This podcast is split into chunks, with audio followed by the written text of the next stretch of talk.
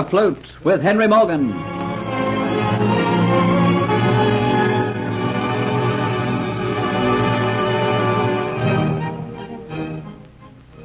Dolores Pizarro, determined to retrieve the lost Aztec necklet and to trap the buccaneer Morgan, plans to go to Jamaica masquerading as Antoinette de Lacy, the kinswoman of the Jamaican governor.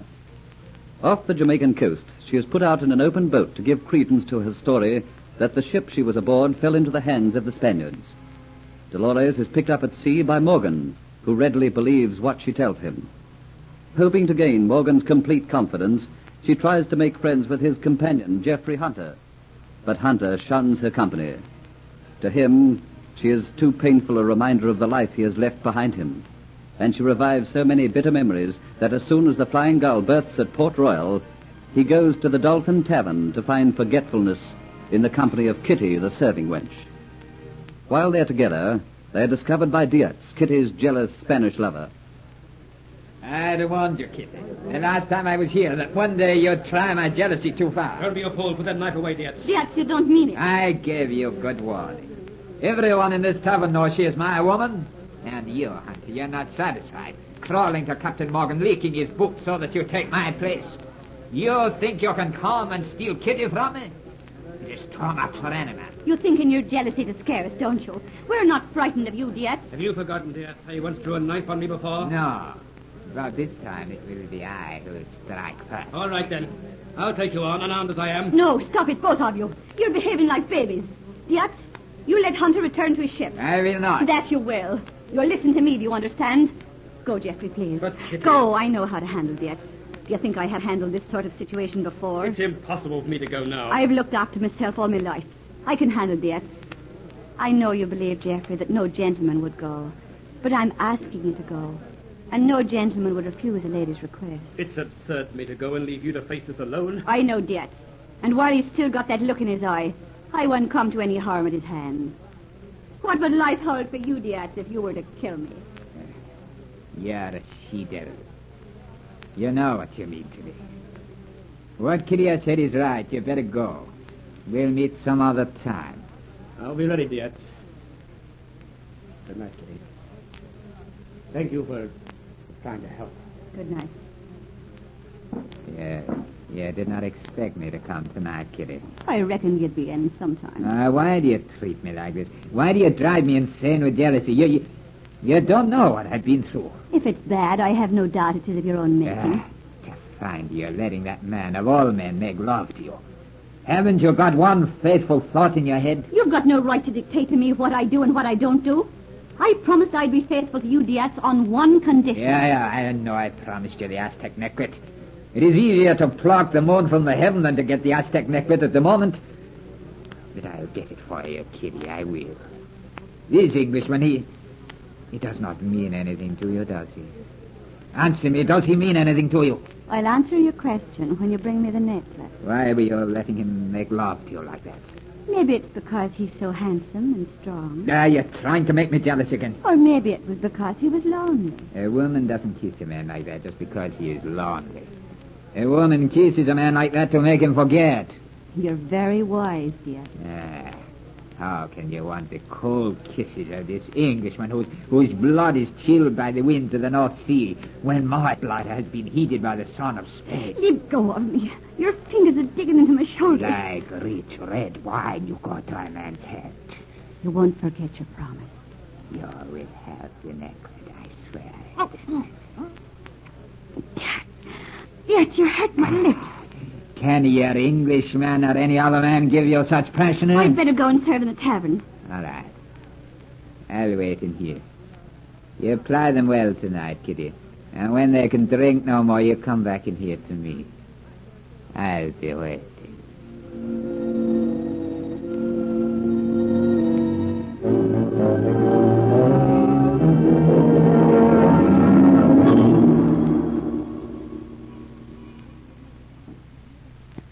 Hunter.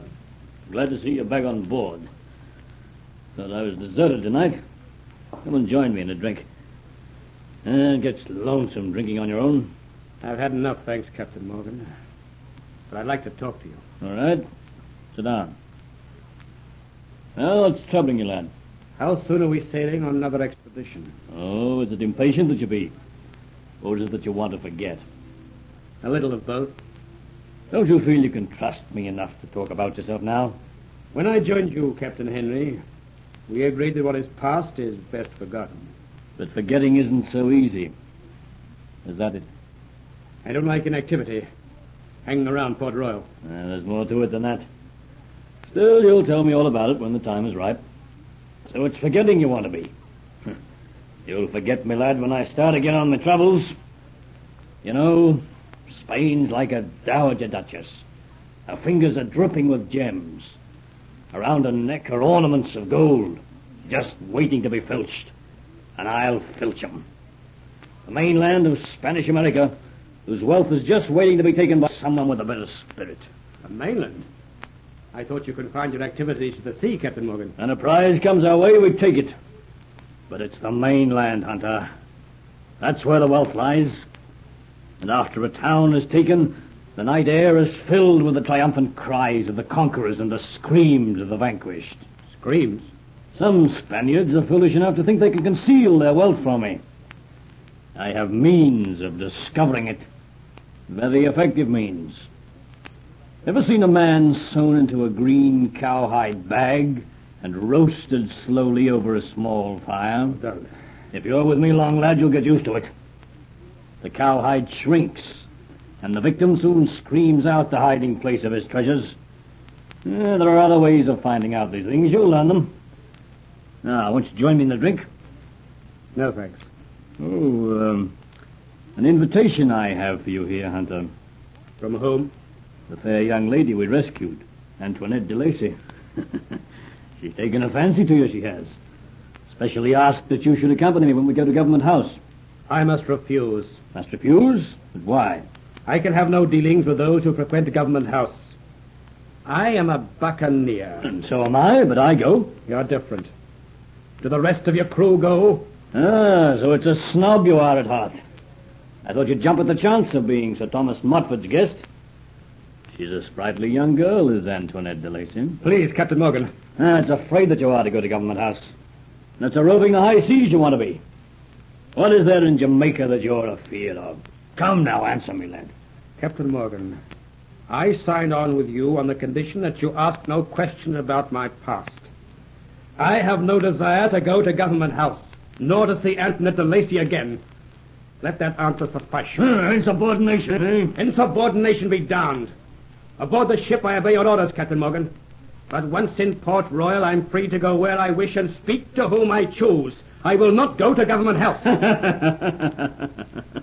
yes, I like your spirit, lad. There's not another man on the ship who'd stand up to me like that and get away with it. Everything you say is right. I've had too much to drink tonight. That's my trouble. I'll make your excuses to Antoinette de Lacy when next I see her. Maybe tomorrow night. You're dining then with Sir Thomas Modyford? No, not tomorrow night. Not dining. I have to see him tomorrow night on another matter. You see, Hunter, Sir Thomas Modyford's a sly old fox. I don't trust him. Not one little bit. While I can safely fill his pocket with loot, he's my friend. But if I should become a menace to his safety, to his own personal ambition, he'd have no second thoughts about betraying me. Then you've placed yourself in a dangerous position. Aye, and I've liked it not for long. But I'm going to change that. Yes. I'll change that when I see him tomorrow night.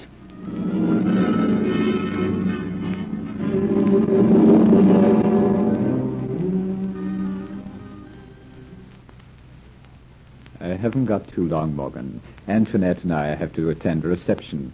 So be precise and come to the point. What's your business? Huh? And come to the point. What's your business? How's Mademoiselle de Lacy finding life here in Port Royal, Thomas? Oh, give the girl a chance, Morgan. She's only been here a couple of days. Uh, remember me to her. Yes, that I will. She was only speaking of you and that other fellow, um, what's his name? Hunter. Oh, yes, Hunter. Speaking of you both tonight at dinner.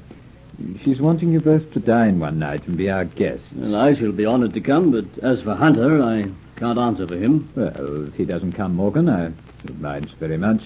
Just between you and me, I mean. And, well, my association with you is business, but, but um, this man Hunter, after all, he's only a buccaneer. Oh, if you don't wish him to come, I feel sure that I'll be able to persuade him to stay away.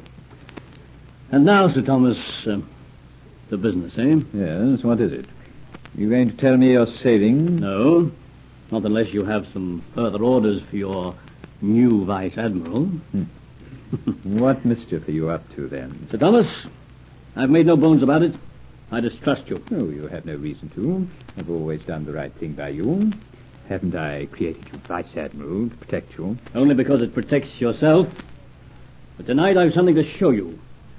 Something which will safeguard my future. Oh, what is it? Just a little bauble I carry about in my pocket. Look, Why, Morgan, where did you get it? It's the most beautiful thing I've ever seen.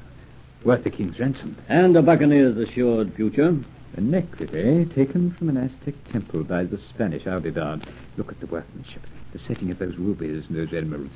This is for me, Morgan. Eventually, everyone who's seen that necklet has desired it, Sir Thomas.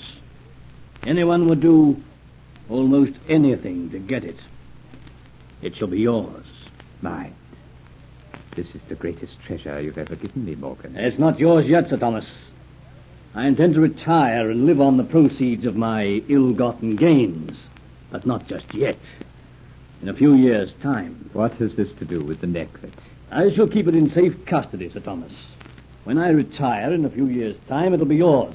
But should anything happen to me in the meantime, the necklet will be lost for good, because only I will know where it is. I think I understand. Cherish me and keep me safe if you want the necklet. Now I'll be getting about my business. Uncle, I... Oh, I'm sorry. I didn't know you were busy. I was wondering if you are ready. Good evening, ma'am. Oh, that necklace which you have in your hand. Oh, it is wonderful. May I hold it, please? Dolores has at last seen again the Aztec necklet.